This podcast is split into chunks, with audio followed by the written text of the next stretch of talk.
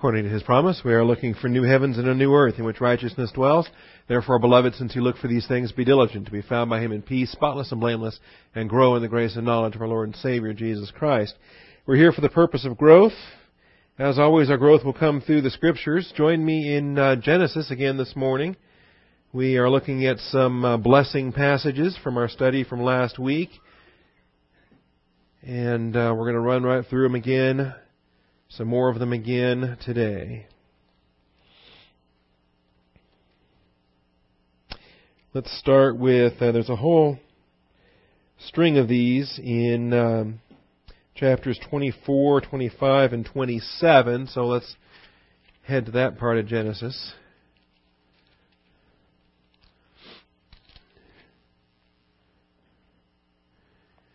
Last week I was so stuffed up and so full of Sudafeds and antihistamines, and it's almost like being drunk. You know, you're just kind of lightheaded and kind of not really with it. Yeah, just kind of. At least from what I've been told, that's what drunkenness is like. I I won't admit to knowing anything personally. All right. Can we get those doors, please? Appreciate it. Is there somebody in the nursery? Do you know? Maybe? Okay. Oh, Violet just got here with her mom. I didn't know. Mm-hmm. There's nobody back there. Okay. Alrighty. We'll get situated here, turning to Genesis. Let's start with 27, and then uh, that's right, where we had left off with Jacob and the birthright and the blessing and the issues here. And let's uh, start with prayer. Ask the Father to bless our study. Shall we pray?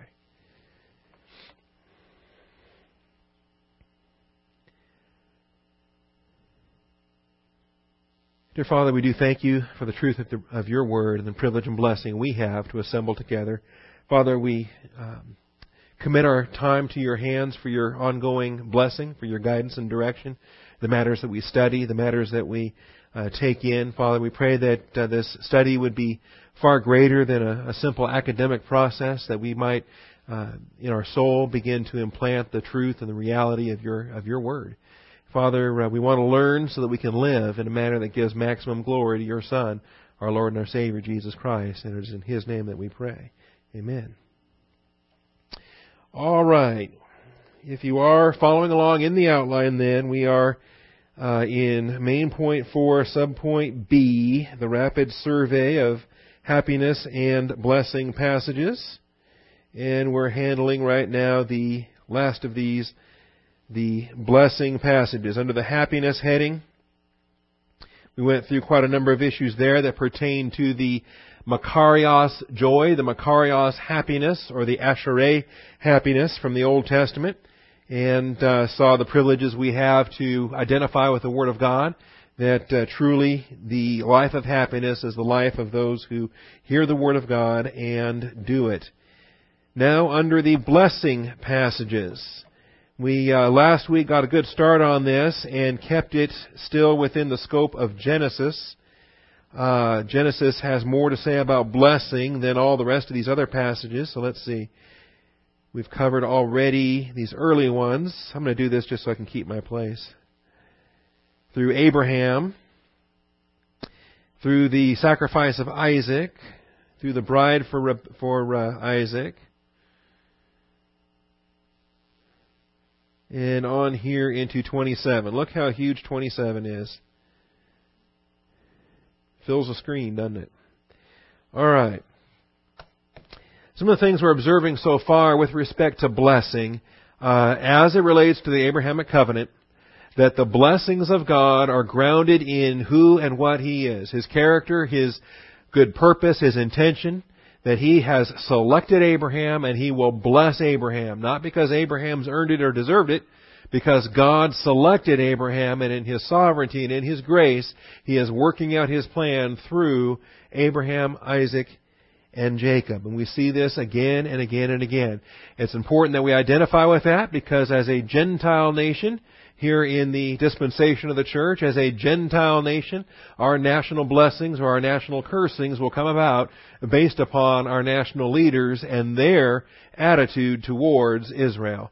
And if our national leaders and national government are hostile to Israel, and our national government actually curses Israel, well then uh, you don't need to be a prophet to be able to to know in advance what's going to happen. Um, it was already prophesied, and it's very clear. It's played itself out throughout the history of the world. So these are things we want we want to be in prayer over, concerned over. If you are obedient to the commands to pray for your leaders, for kings and all are in authority, that might be one subject for your prayers to lift it up and pray that our leaders will come to have a biblical orientation to Israel and uh, and to do so very quickly. All right. Now, we left off in Genesis 27 with the deception here for the blessing and so forth, where we ran out of time, and I don't think we, uh, at least I don't remember stressing it. If I did, then it'll be your second time, and, and then I'll try to remember next time that we stressed it. But notice when he finally blesses his son, when Isaac finally pronounces the utterance, how final it is understand the significance of what we utter when we utter a blessing and or a cursing, which is the flip side of blessing.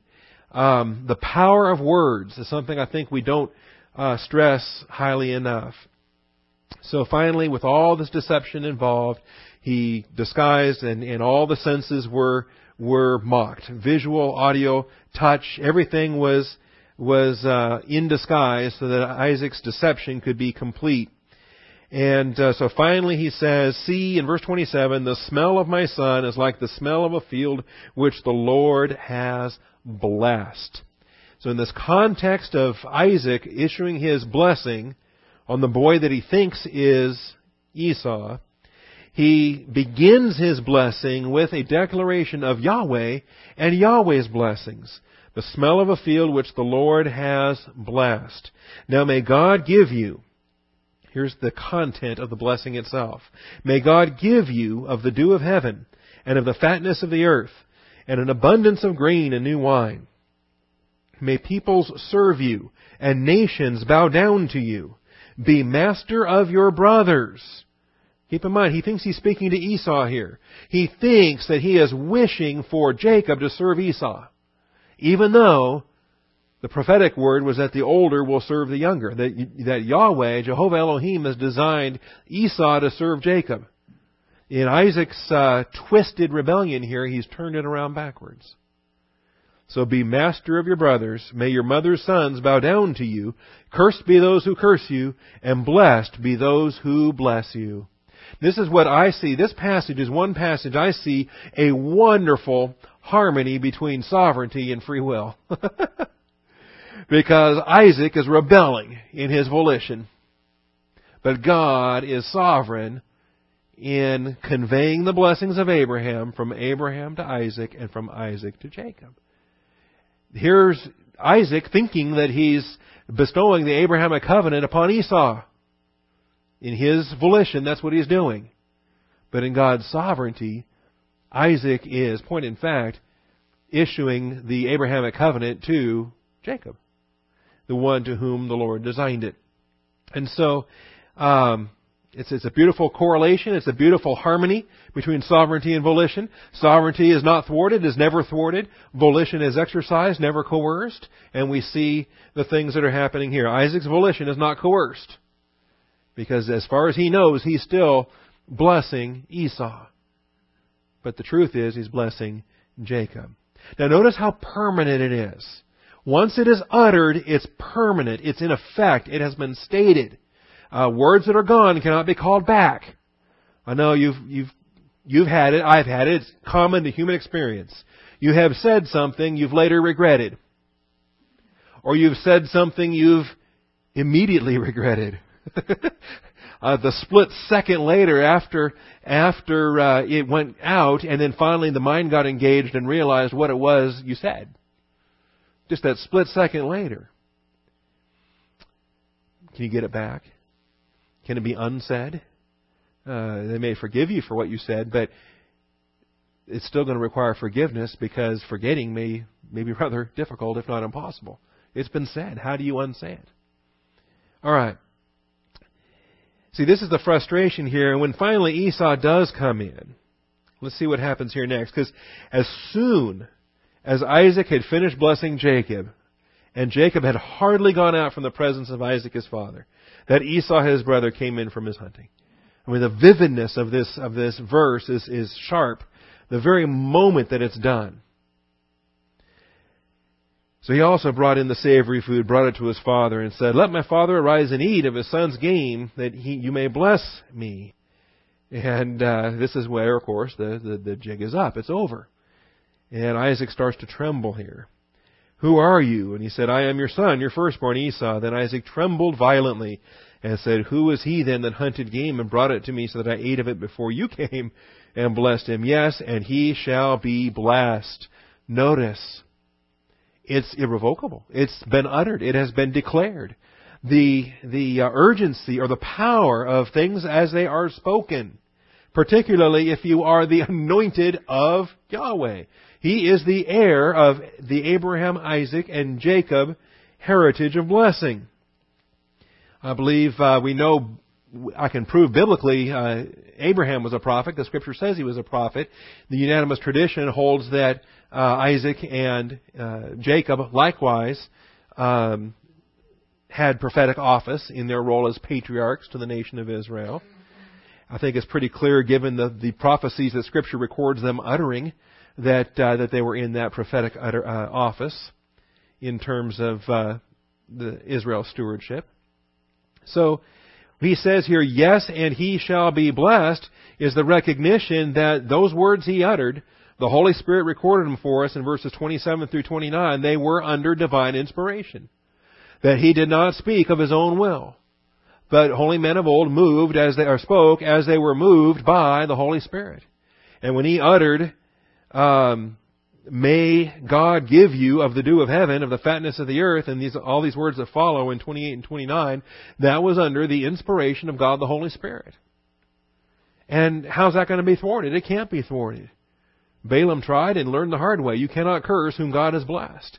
And God has blessed Jacob that moment that he used his prophet, uh, Isaac, to utter these words in Jacob's presence. It was on display for human and angelic uh, witness alike. God's purpose is to bless Jacob. When Esau heard the words of his father, he cried out with an exceedingly great and bitter cry, and said to his father, Bless me, even me also, O my father.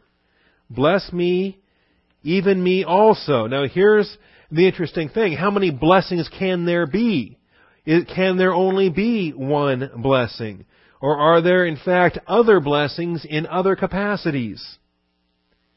And he said, Your brother came deceitfully and has taken away your blessing.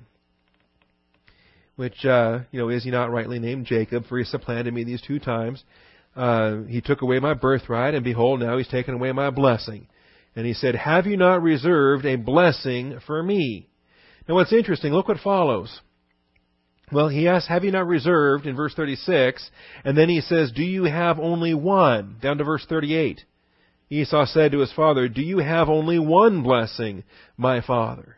This becomes, I think, a, a key, and if we were doing something deeper than a rapid survey of blessing passages, we would have to thoroughly tear this to shreds and do a complete autopsy on this concept. I mean, we have to break it down and, and point by point and item by item um, go through. Why does he only have one blessing?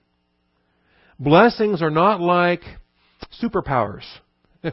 They're not like magical spells. They're not like where a human being has the power to utter something and make it happen. See? He only has one blessing to a covenant son, a son of promise, because he himself is a only begotten son, son of promise. There is only one Abrahamic covenant blessing that, that God the Father gave unconditionally to Abraham. There is only one blessing of this type, absolutely.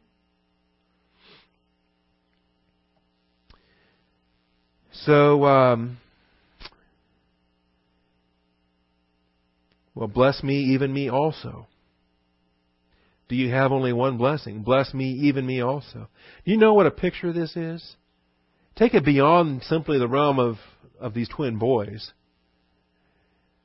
Sometimes I wonder if this verse might be effective in talking to the pluralists of our society who think that there are many ways to, to heaven. There are many paths to truth. There's many ways to glory, so on and so forth. Bring them here and say, look at this. Do you have only one blessing? Is there only one way? That's some kind of limited. And then bless me also? Hmm. You're looking for blessings apart from faith in Christ? You want an eternal state in glory apart from faith in Christ? You realize if such a thing was possible, then He wouldn't have given His Son to die on our behalf. The fact that He gave His Son is evidence that it's the only way, way, the truth, and the life, and we understand that. So Isaac, his father, answered and said, and you say, well, wait a minute, is this, is this a second blessing? Is this also a blessing? Is this a curse? What is this? And why is it indented? You have that formatting in your Bible? okay. Not in the original Hebrew. All right. Isaac, his father, answered and said to him, Behold, away from the fertility of the earth shall be your dwelling. It says a prophetic utterance. They look to the future. The heritage of Esau, the nation of Edom. Away from the fertility of the earth shall be your dwelling, and away from the dew of the heaven from above. By your sword you shall live, and your brother you shall serve. Now, in itself, that's not a curse, that's actually a blessing. If you can't be the covenant nation of Israel, where else would you want to be rather than in right relationship to the covenant nation of Israel, serving willingly, serving uh, volitionally for blessing?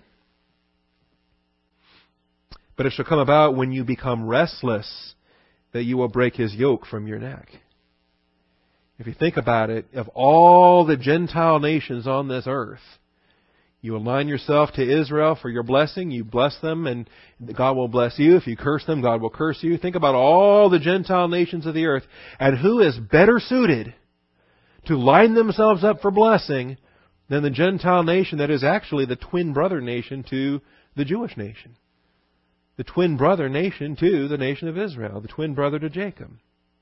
And for a time, there were occasions where Edom was lined up for blessing, and there were God fearing believers among the Edomites. David had a mighty man who was an Edomite. There were others that were Edomites.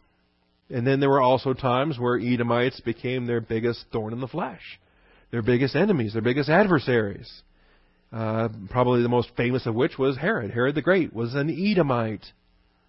Viewed himself as a Yahweh fearing, uh, you know, convert to Judaism. Married a high priest's daughter. Give him some legitimacy with the Jewish people. But politically he was Roman and, and I think, uh, experientially he was unregenerate and all the rest. So, Another prophetic utterance here, in this case, both blessing and cursing, as it describes Edom's uh, orientation to the nation of Israel. All right, on into chapter 28. We've got another handful of passages, verses 1, 3, 4, 6, and 14. And uh, these are all with reference to Isaac sending Jacob away in order to return to the land of Padan Aram and receive a bride from among uh, the people more related to Abraham's family and not so related to the Canaanites. By this point, Esau had two Canaanite wives, which were a source of grief to uh, Isaac and Rebekah. And so uh, the thought here was that a non Canaanite wife was what Jacob would need, and we studied that in the life of Jacob. I'm going to pass by that. I'm going to pass by chapters 30, 31, 32, 33. There's a lot of these in here. But let's go on down to chapter 47. That's the next chapter that has a significant chunk of them. And uh, in 47, chapter 47, chapter 48, and chapter 49, we now have a very old Jacob, who at the end of his life now is um, relating blessings to his sons. And so now we've gone from early Jacob to late Jacob and we wonder if maybe he's learned some things along the way. which he has. In some ways, he has. Pardon me while I straighten out my floor mat.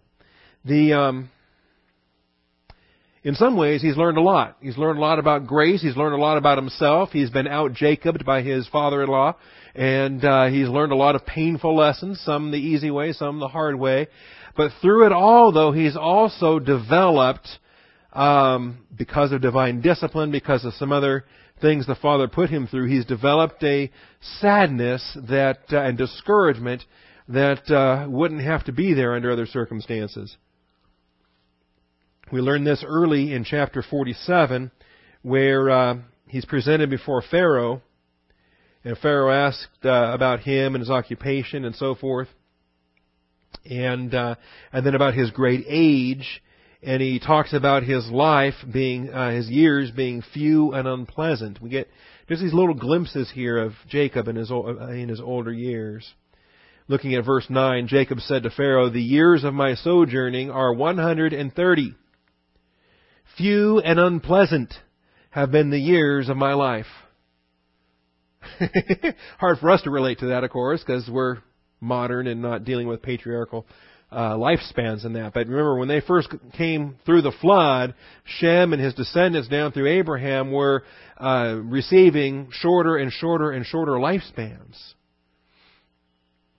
So 130 was a disappointment for Jacob. All right. I don't know what I would do at 130, but I don't even want to think like that. Okay. I want to hear a trumpet long before that. So they've been few and unpleasant, nor have they attained the years that my fathers lived during the days of their sojourning. Uh, Isaac lived to 180, uh, which is even five years longer than Abraham lived at 175. I think Isaac outlived his father as a pattern in a very interesting way. Anyway, the verses I'm keying in on here for chapter 47 are verses 7 and verse 10. Uh, we see aspects of barakah, blessing. Verse 7 says, Joseph brought his father Jacob and presented him to Pharaoh, and Jacob blessed Pharaoh. Jacob blessed Pharaoh. So consider the role that believers can have as an impact for government officials. Consider the opportunity we have as salt and light to provide a blessing to governors, presidents, mayors, council members, so on and so forth. Jacob blessed Pharaoh. I believe this is evidence again of Jacob's um, prophetic giftedness and ministry. Down to verse 10, Jacob blessed Pharaoh and went out from his presence. So we're told at the beginning of the interview, at the end of the interview, there was uh, a blessing stated each time. Down to chapter 48.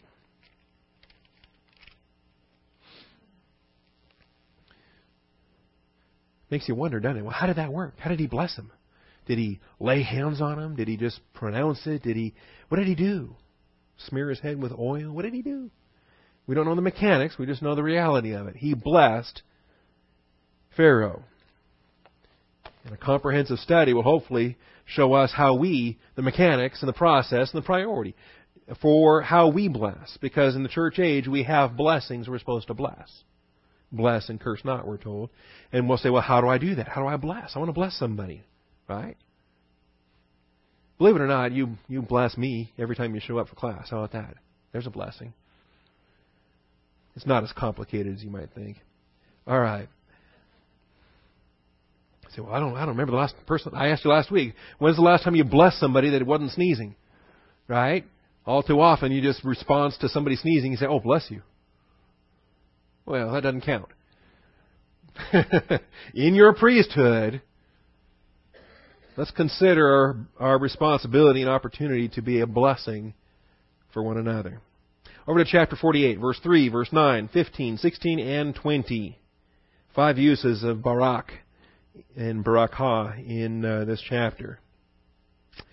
So, let's see.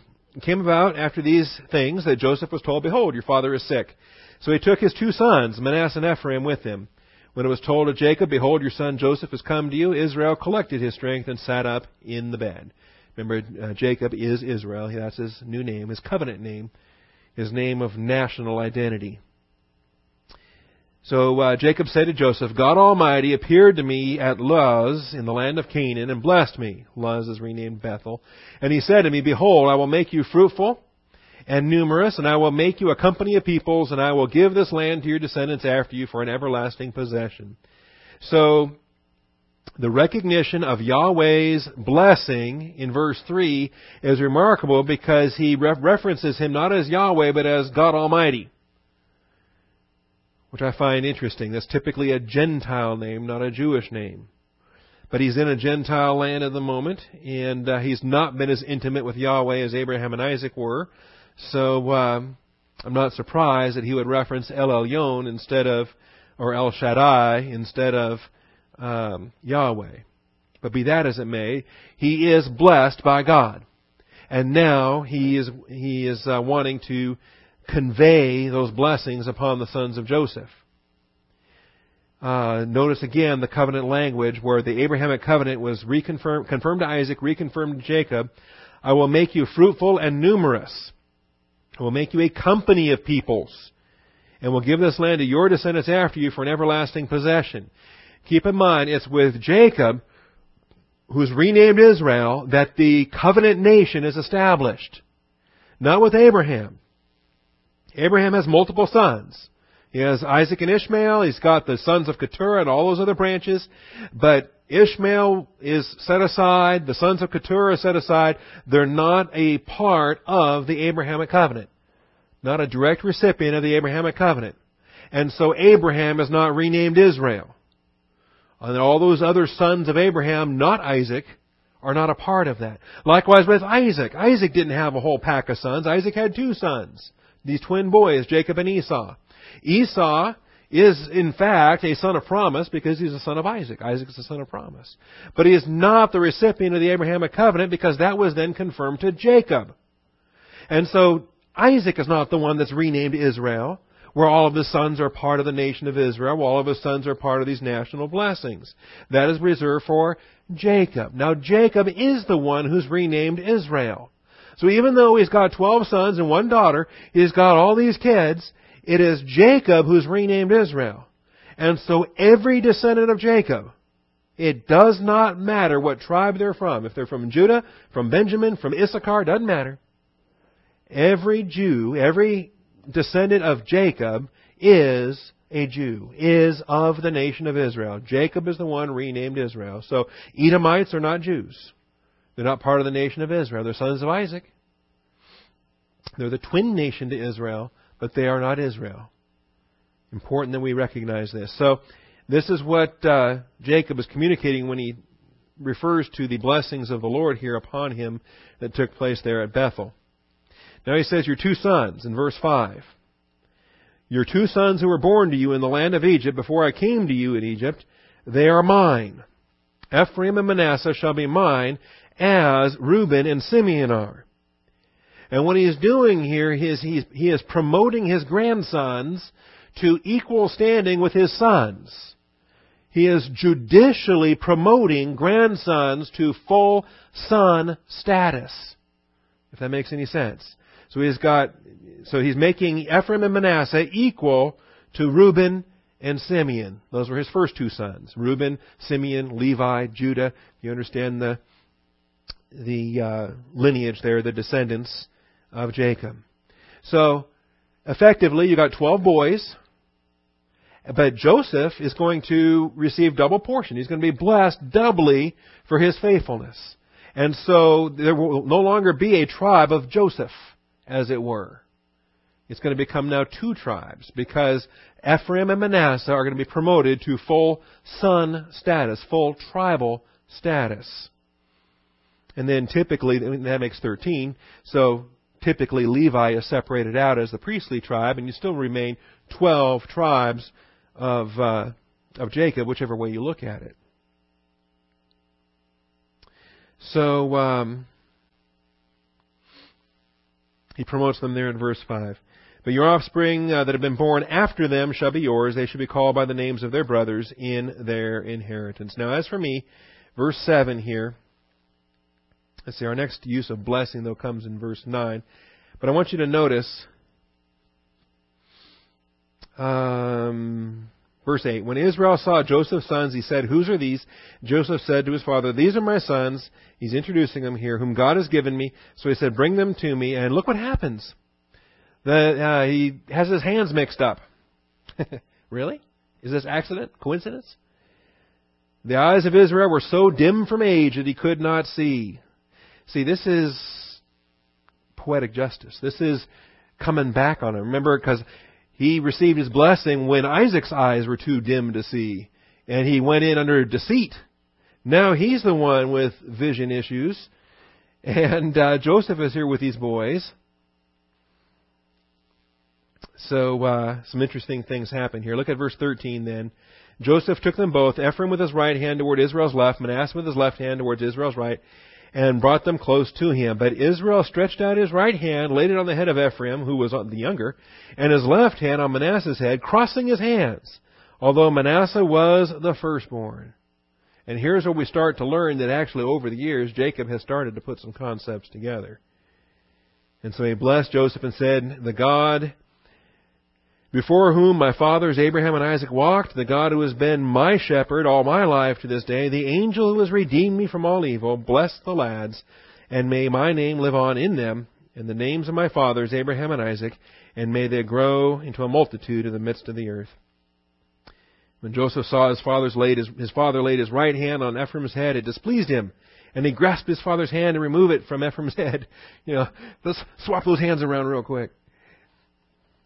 Not so, my father. Joseph said to his father, Not so, my father, for this one is the firstborn. Place your right hand on his head. But his father refused and said, I know, my son, I know. He, he also will become a great, but he, uh, a people and will also be great. However, his younger brother shall be greater than he, and his descendants shall become a multitude of nations. Anyway, it's a, it's a neat uh, ending there, particularly when you put it together with the earlier aspect of the older serving the younger with him and his twin brother. All right. Then the last of these items coming out of chapter 49, this brings the final blessing passages to a close in Genesis, verses 25, 26, and 28, all with reference uh, to, well, 25 and 26 are with reference to Joseph, and uh, the blessings there. And then verse 28 all these 12 tribes of Israel, and this is what their father said to them when he blessed them. He blessed them, everyone, with the blessing appropriate to him. So, something that uh, you want to consider. I think this verse 28 is key because this verse, I think, highlights what happens when a husband and a father is positive to the Word of God, oriented to the plan of God, and instills within his heritage, within his uh, posterity, a recognition of God's grace and merciful dealings in your family's life. And that's what we're seeing here. We're seeing uh, we're seeing this. So he blessed them, everyone, with a blessing appropriate to him. Even, even the ones that you think, man, they were, even the, the, the wild ones, Reuben that rebelled and Reuben that was uncontrolled and defiled his father's bed, Reuben that, and, and Simeon and Levi and their violence and the things that they did, even with all the things they did, they still received the blessings of their father who committed them to Jehovah, committed them to the Lord their God, and prophesied of their future blessings. Their tribes will likewise be blessed. You talk about a story of grace, there it is. So he charged them and said to them, I am about to be regathered to my people. Bury me with my fathers in the cave that is in the field of Ephron the Hittite, the cave that is in the field of Machpelah. In other words, his, his bones are not to be uh, buried there in Egypt. Uh, the land of Canaan is the land of Abraham, Isaac, and Jacob, and that's where Jacob wants his remains to be deposited. So when the chapter ends here, when Jacob finished charging his sons, he drew his feet into the bed and breathed his last and was gathered to his people. So this verse here, in a more comprehensive study on blessing, this verse here is huge. to consider what it is as a heritage we're leaving to our children, to our grandchildren, to those that follow. The idea that, uh, of course, you can accumulate possessions, you can, uh, you know, whatever with cash and accounts and investments and property and things and all the things that a uh, uh, a probate judge is concerned about, or your your last will and testament, and all that stuff. Beyond any of that is your spiritual heritage. What is it you are blessing your children with? And if you don't even leave them with a, a plug nickel, but you leave them with salvation by grace through faith and the priority of Bible doctrine and the pattern and example that you conducted your life according to the integrity of the Word of God, that's the issue. That's the ultimate blessing. That's what this passage here is describing. I'm currently reading some Roman history books, and, and the Romans were just absolutely fixated on their legacies, what it is they could leave to their children, what it is that they would be, and if they had too many children, they, they were terrified that their, uh, their estate would not um, exalt them to the social status that they were otherwise entitled to. See, uh, if you didn't have a certain income on an annual basis, a certain net worth and annual income, then you were not eligible for the senatorial ranks.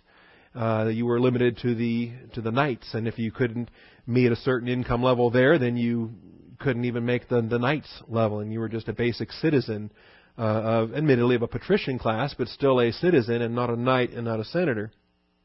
And they were so worked up over that. A lot of times they gave up their own children to be adopted into other families so that they weren't diminishing their own inheritance so that their, their sons could receive the full standing that they felt their social class was entitled to. Anyway, it's, kind of an interesting thing. They're total pagans, of course, wrapped up in what they're passing on to their children. And I thought that's that's interesting because that's exactly, I mean, out of this pagan mindset, out of this um, horrible Gentile, godless uh, tradition, comes some of the deepest Christian doctrine that Paul records in the book of Romans when we understand the blessings we have under the doctrine of adoption.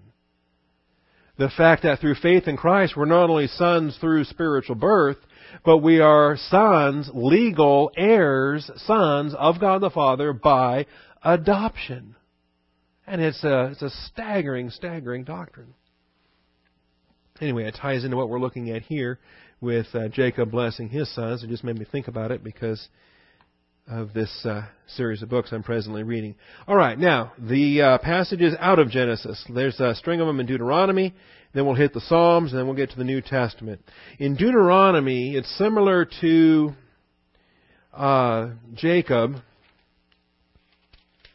in um, some respects. Only we're now hundreds of years later, we're dealing with Moses and Israel being prepared to enter into their land. And as they're prepared to enter into their land, um, this is what they have to recite. They're going to do a national exercise in blessings and cursings before they're ever allowed to enter into their land. And so this whole chapter is key. The early verses are the blessing verses, but I don't want to ignore what happens after that. So, Deuteronomy 28, it shall be if you diligently obey the Lord your God, being careful to do all his commandments, which I command you today, the Lord your God will set you high above all the nations of the earth. All these blessings will come upon you and overtake you if you obey the Lord your God. Now, something very critical has happened in between Genesis 12 and Deuteronomy 28. And what happened was the giving of the law. Because in the promises made to Abraham, we have the unconditional Abrahamic covenant. I will bless you. I will make you a multitude of peoples. I will bless those who bless you. I will curse those who curse you. There are no ifs in the Abrahamic covenant. It is unconditional and eternal for God's blessings upon Abraham. Now when he takes them out of Egypt and he takes them to Mount Sinai and he gives them the law, the law is very conditional. Filled with Great big ifs. And what's, what hinges upon those great big ifs are blessings and cursings. Conditioned upon obedience or disobedience. And it's a remarkable change, and in particular, I have a suspicion and a theory I'm going to ask about as soon as I get to heaven, in that the uh, giving of the law was in itself a test to the nation of Israel. When first handed down through Moses, and they were presented these great big ifs for blessings versus cursings, conditional upon their faithfulness and fulfillment. Think about it. what they could have said, possibly, conceivably, or maybe what they should have said, even, possibly and conceivably, was, no thank you. or, Yahweh, would you mind explaining to us why we should accept Mosaic law? I don't know that uh, what the Lord would have said to something like that. Unless uh, the, the exercise itself was a test. No, there was a purpose for the law. The law had to come. The law had to condemn. The law had to teach. The law had to prepare the way for the coming of grace. There was a function for it and a purpose for it. And yet, in its very beginning, it was a step backwards. It was a, you know, in the very beginning, it was a disappointment.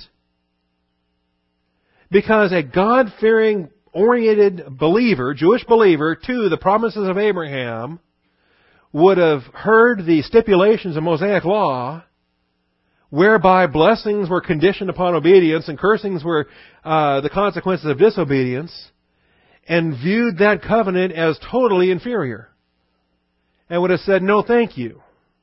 Explain this to me.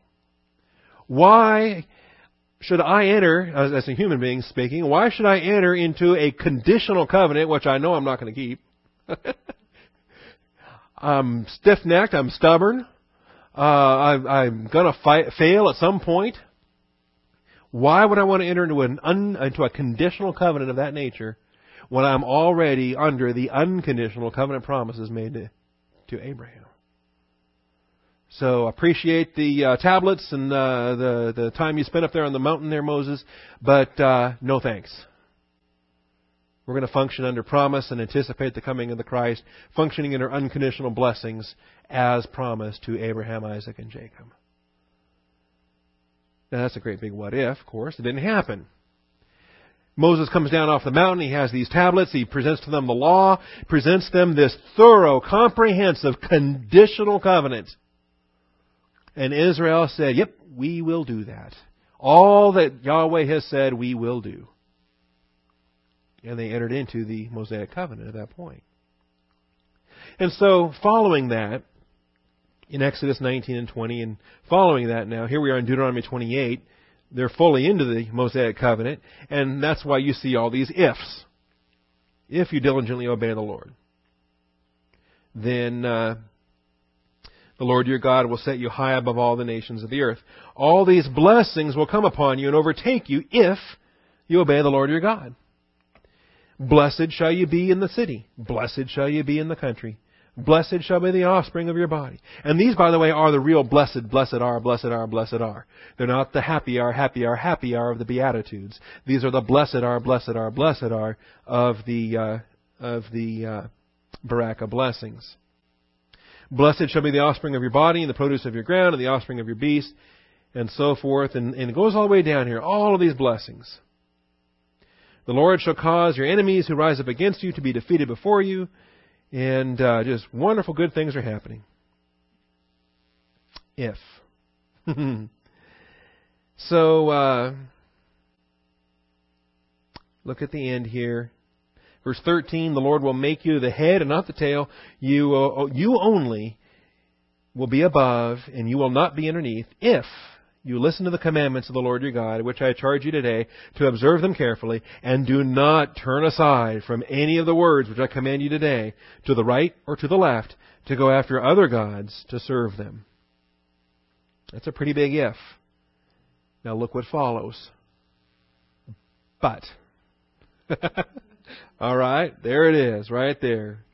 But it shall come about if you do not obey the Lord your God, to observe to do all his commandments, his statutes, which I charge you today, that all these curses will come upon you and overtake you. So here is the other side of the coin, or the other edge to the sword. Blessings and cursings. With respect to Israel and their conditional Mosaic covenant, they were all, all part of the same package. Obedience prompted blessings, disobedience prompted cursings. Cursed you shall be in the city, cursed you shall be in the country, cursed is your basket and your kneading bowl, and so on and so forth. So, would you rather be under a unconditional covenant or a conditional covenant?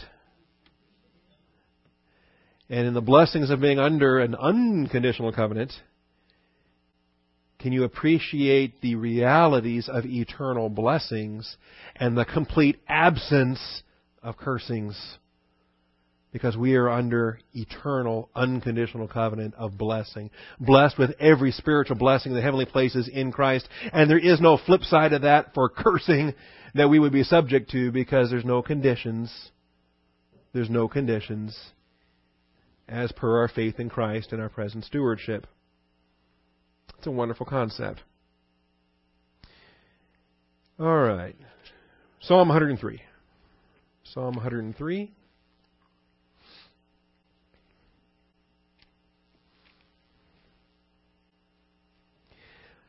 There are countless psalms that reference blessing. Don't think for a moment that Psalm 103 is the only one, okay? But Psalm 103, I thought, had a good concentrated presentation between verses 1 and 2, and then a triplet in uh, verses 20, 21, and 22. Bless the Lord, O my soul, and all that is within me. Bless his holy name. Bless the Lord, O my soul, and forget none of his benefits. Here again, we want to understand how do I do this blessing? I'm supposed to bless other people. I want to bless Pharaoh. I want to bless uh, government leaders. I want to be a blessing for Barack Obama. I want to be a blessing in my salt and light in my community. I want to bless human beings. And I want to bless the Lord. How do I bless the Lord? What is he, what could I possibly give him that he doesn't have? Well, it's not about what you give, not the aspect on blessing here. So bless the Lord, O my soul, forget none of his benefits. Down to verses 20, 21, and 22, the end of this psalm. Bless the Lord, you his angels, mighty in strength, who perform his word, obeying the voice of his word. Bless the Lord, all you his hosts, you who serve him, doing his will. Bless the Lord, all you works of his, in all places of his dominion. Bless the Lord, O my soul. See, here's your answer. This is how you bless him. You function according to what He designed you to do in the location where He places you, according to His purpose to glorify Jesus Christ, and you are blessing the Lord your God. Look at it again. Mighty in strength who perform His word. Make use of the strength He supplies, accomplish what He, what His word reveals, and you're blessing the Lord. Obeying the voice of His word. Obeying the voice of His Word. Obey what He says, you're blessing Him. Isn't that great? See, Israel, under their conditional covenant, obeyed what He said so He would bless them. But here we are now in, on an unconditional basis, obeying what He says. Not so that He blesses us, He's already blessed us eternally, but it's our act of blessing Him in obeying the voice of His Word. Bless the Lord, all you His hosts, you who serve Him doing His will. You want to bless God? Serve Him. Do His will. That's a blessing. In all the places of His dominion. Keep in His geographic will. Stay where you're supposed to be. Do what you're supposed to do. And you're a blessing to the Father and a blessing to the Son. All right, we got a New Testament approach to blessing. Romans 12, uh, 14, 1 Corinthians 4, 12, and 1 Peter 3, 9. A triplet of passages there, and then some others that serve as benedictions to uh, epistles, which are important also. We'll start with Romans 12.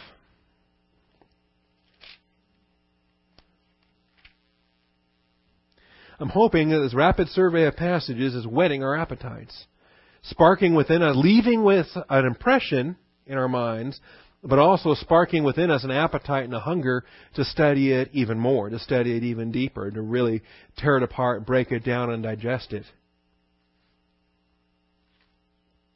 Romans 12:14. All right.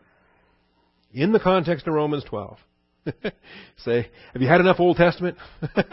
Say, Pastor, okay, enough of the patriarchs already in Israel in Old Testament times. Goodness gracious. How about something for us? Here it is. And um, talking about members in one body from verse 4. And we who are many are one body in Christ in verse 5.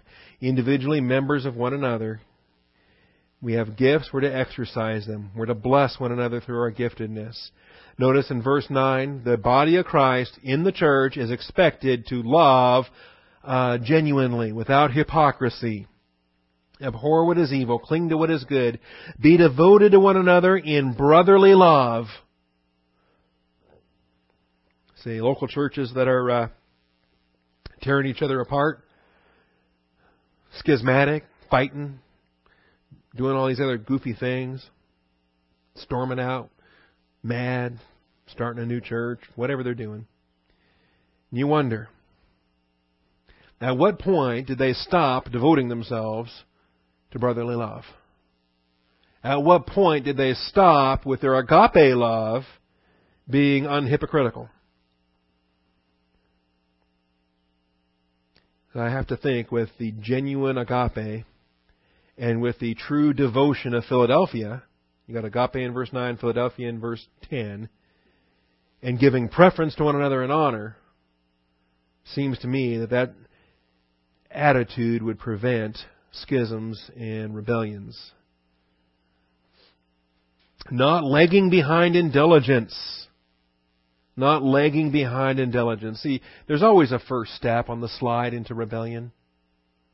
You don't go from a passionate, positive, hungry believer who's uh, in Bible class every night, every prayer meeting, uh, actively involved, serving, giving of themselves, loving the Lord, supporting their church, walking in the light, everything is going great. You don't go from that to the opposite extreme overnight. There are steps along the way. And one of the early steps is lagging behind in diligence. When your appetite starts to dwindle and you don't make every class, you start missing some classes, other things start coming in. You're not as hungry as you used to be. Well, take or leave it kind of approach. Oh, start to drift. It's the first danger sign.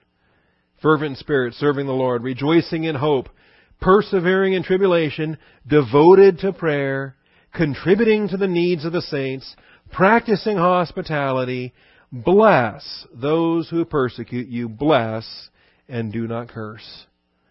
This is the recipe for local church operation right here in Romans chapter 12.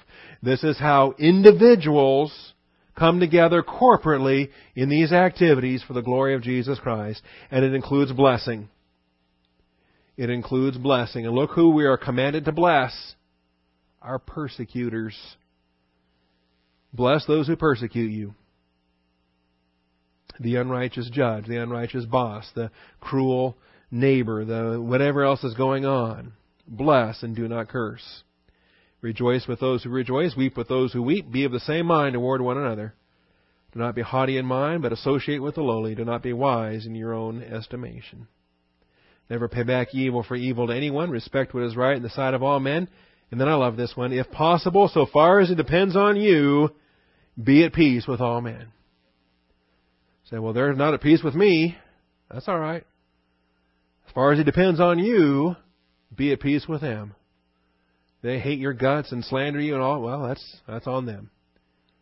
From your perspective, be at peace. All right. Romans chapter 12, the the uh, essence of local church unity, the essence of how individual believers come together for corporate unity is right here. And it includes blessing, bless, and do not curse. Bless and do not curse. So it becomes important. And right away you say, ah, this is important. It's not just Old Testament stuff. This is for present application. I need to understand this, particularly since I seem to be persecuted at the moment. How do I respond? 1 Corinthians 4 2 or 412.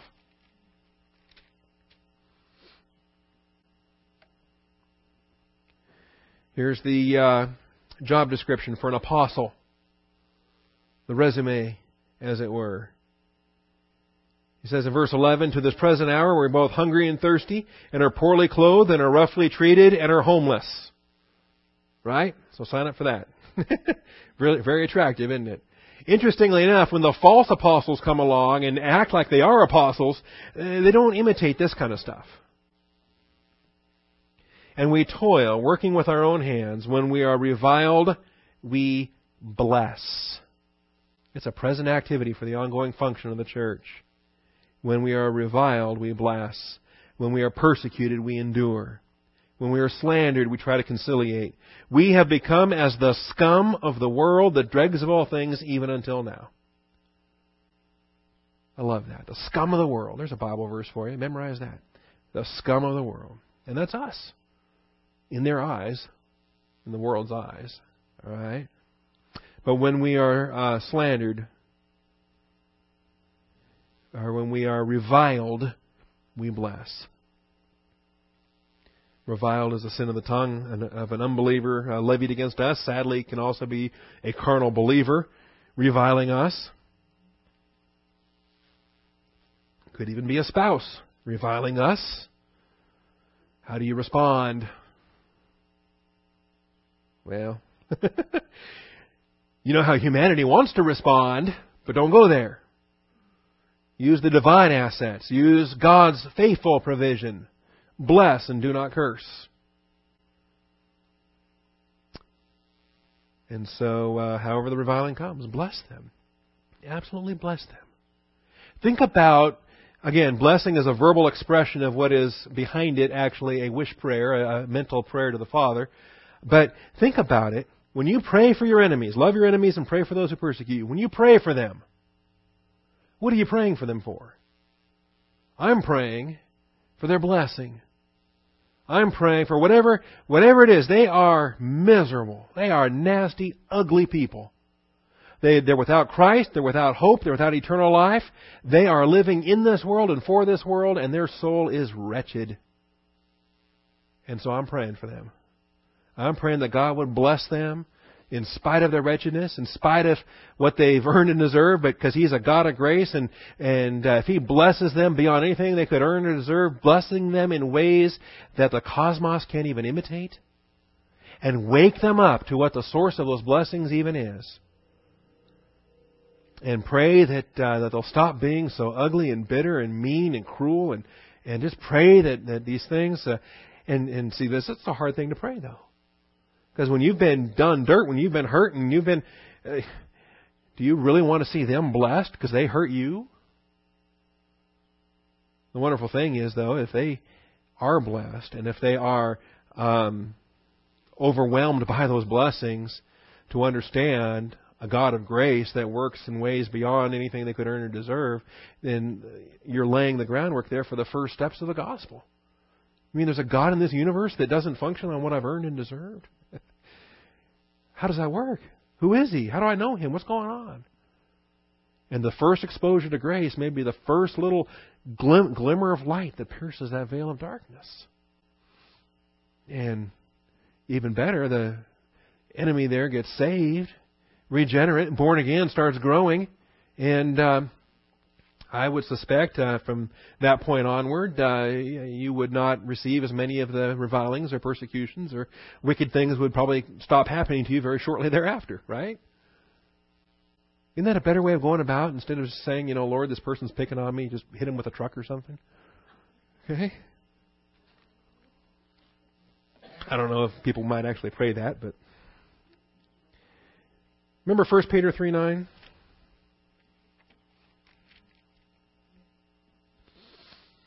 To sum up, let all of you be harmonious, sympathetic, brotherly, kind hearted, humble in spirit, not returning evil for evil or insult for insult. What we talk about, if you've been reviled, don't return it back. But giving a blessing, for you are called for this very purpose, that you might inherit a blessing. We are the heirs of every spiritual blessing in the heavenly places in Christ. We should reflect that in the blessings that we utter. All right, these last three passages are uh, salutations at the beginning of passages, including our very own 2 Corinthians 1 3. Our very own. When did, when did we own this? Our, our very own book that we're currently studying at Austin Bible Church.